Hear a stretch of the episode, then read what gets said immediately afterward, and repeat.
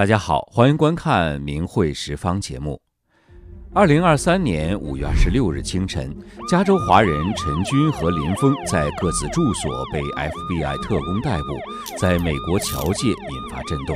陈军70岁，曾是天津市政府驻外官员，后加入美国籍，是洛杉矶华人侨界的老大。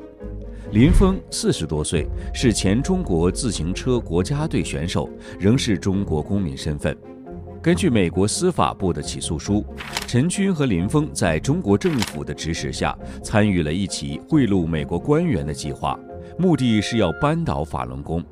陈军想要利用美国国税局吹哨人举报计划，捏造黑材料来投诉法轮功学员运营的一家非营利实体，企图让该实体失去免税优惠地位，让这个非营利实体无法正常运行下去。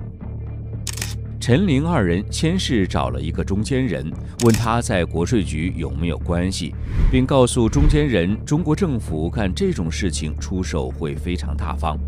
中间人于是还真的介绍了一位国税局官员，于是这起贿赂计划就启动了。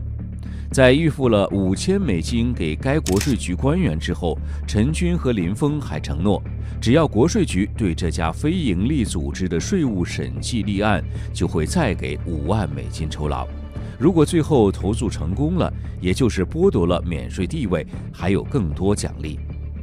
陈军和林峰不知道的是，他们找的中间人其实是 FBI 的线人，而线人介绍的国税局官员正是 FBI 的卧底特工。于是从1月份到5月份，陈军、林峰和中国官员整的这一出贿赂大戏，就在 FBI 的监视下登场了，被抓了个现行。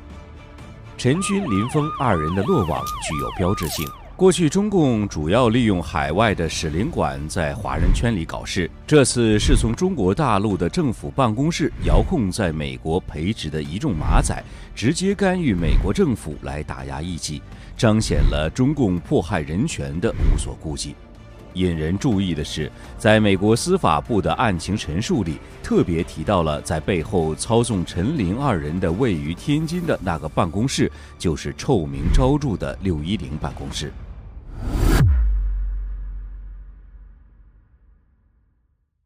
原中共党魁江泽民为镇压法轮功，在1999年6月10日成立了中央处理法轮功问题领导小组，该小组下设办公室就是中央610办公室。领导小组组长都是由政治局常委或政法委书记兼任。领导小组成员众多，包括公、检、法、军、警、外交、工会、妇联等数十个部门。610办公室是典型的凌驾于公检法之上的法外机构，级别之高，涵盖的社会面之广，为举国之力迫害法轮功提供了权力资源。历史上与610办公室类似的法外组织，包括纳粹德国的盖世太保和中共的中央文革小组。文革小组干什么基本上都是公开的，有革委会红头文件，而610总是偷偷摸摸，很多迫害政策都不发正式文件，而是口头或者电话通知。就连擅长收集中国各种情报的西方情报单位和智库都声称610办公室实在是非常机密的机构，很难摸清全貌。2000年9月，中央处理法轮功问题领导小组改名中央防范和处理邪教问题领导小组，并加挂国务院防范和处理邪教问题办公室牌子。所谓一个机构两块牌子，与中央政法委合署办公，但内部还是习惯沿用610这个名称。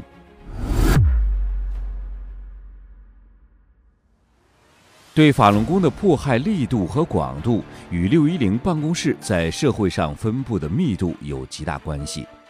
从中央到地方，到底有多少610办公室，对外而言是个谜。从网络上透露出的零零星星的信息，可以窥视一下610的触角都蔓延到了什么程度。有省委610、市委610、县委610、区委610、街道610、乡六一零、镇六一零、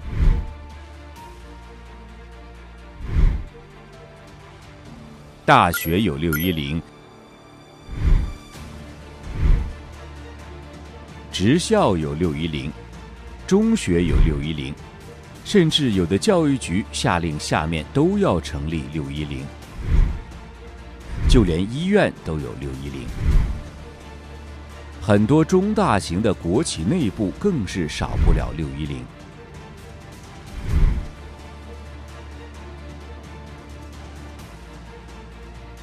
公安部专门成立了一个第26局，就是公安部的六一零。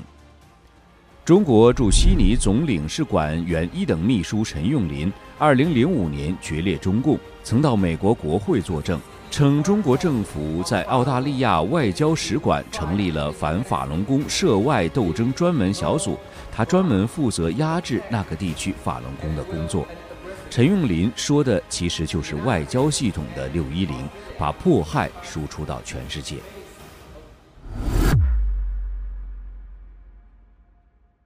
中共政法委统管公检法联合办案，破坏了公检法相互制衡的法治基础。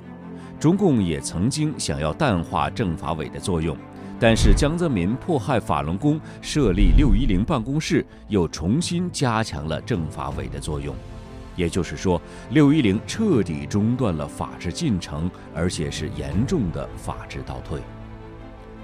610办公室作为无所不在的法外机构，主任、副主任常常是同级党委的政法委或者公安厅局的一二把手担任，能够不受法律约束的迫害法轮功。舆论造假宣传，强制洗脑转化，关黑监狱，逼迫工作单位、学校用就业、升学来让法轮功学员放弃修炼。用住房、养老金等生存环境来威胁学员，抄家、绑架、非法关押、滥施酷刑、打死、打残、打伤，甚至被活摘器官。天津市公安局610办公室的一级警司郝凤军，2005年2月出逃中国，辗转到达澳洲。郝凤军透露，他曾目睹610办公室2队队长穆瑞丽用螺纹钢棍毒打女法轮功学员孙提，他还亲眼目睹天津610抓捕一名副厅级官员的法轮功学员。央视焦点访谈威胁老人按官方口径污蔑法轮功以换取减刑。记者从采访室出来时，正好碰上郝凤军，他直接把话筒递到郝凤军嘴边，郝凤军脱口而出：“这不是造假吗？”郝凤军因此被关禁闭20多天。作为法外机构，干预司法是610的拿手好戏，也是地地道道的法治毒瘤。法官们可以明目张胆地在法庭上说，对法轮功不讲法律。正如马丁·路德·金的名言：“对一个人的不公，就是对所有人的威胁。”对法轮功的迫害不停止，中国社会就不可能有法治。随着社会矛盾冲突和群体事件越来越多，610模式也扩展到了其他人群。没有了法治根基，早晚每个人都会成为牺牲品。2018年，在机构改革中，将中央610划归中共中央政法委员会公安部。一方面表明迫害不得人心，610在走下坡路。另一方面也表明，610从临时机构变成了常态，610仍在作恶。610官员落马的很多，不说地方上的，光是中央610的就好几个。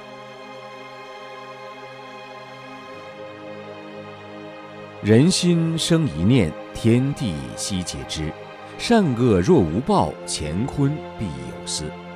请观众朋友们点赞、订阅、转发我们的频道。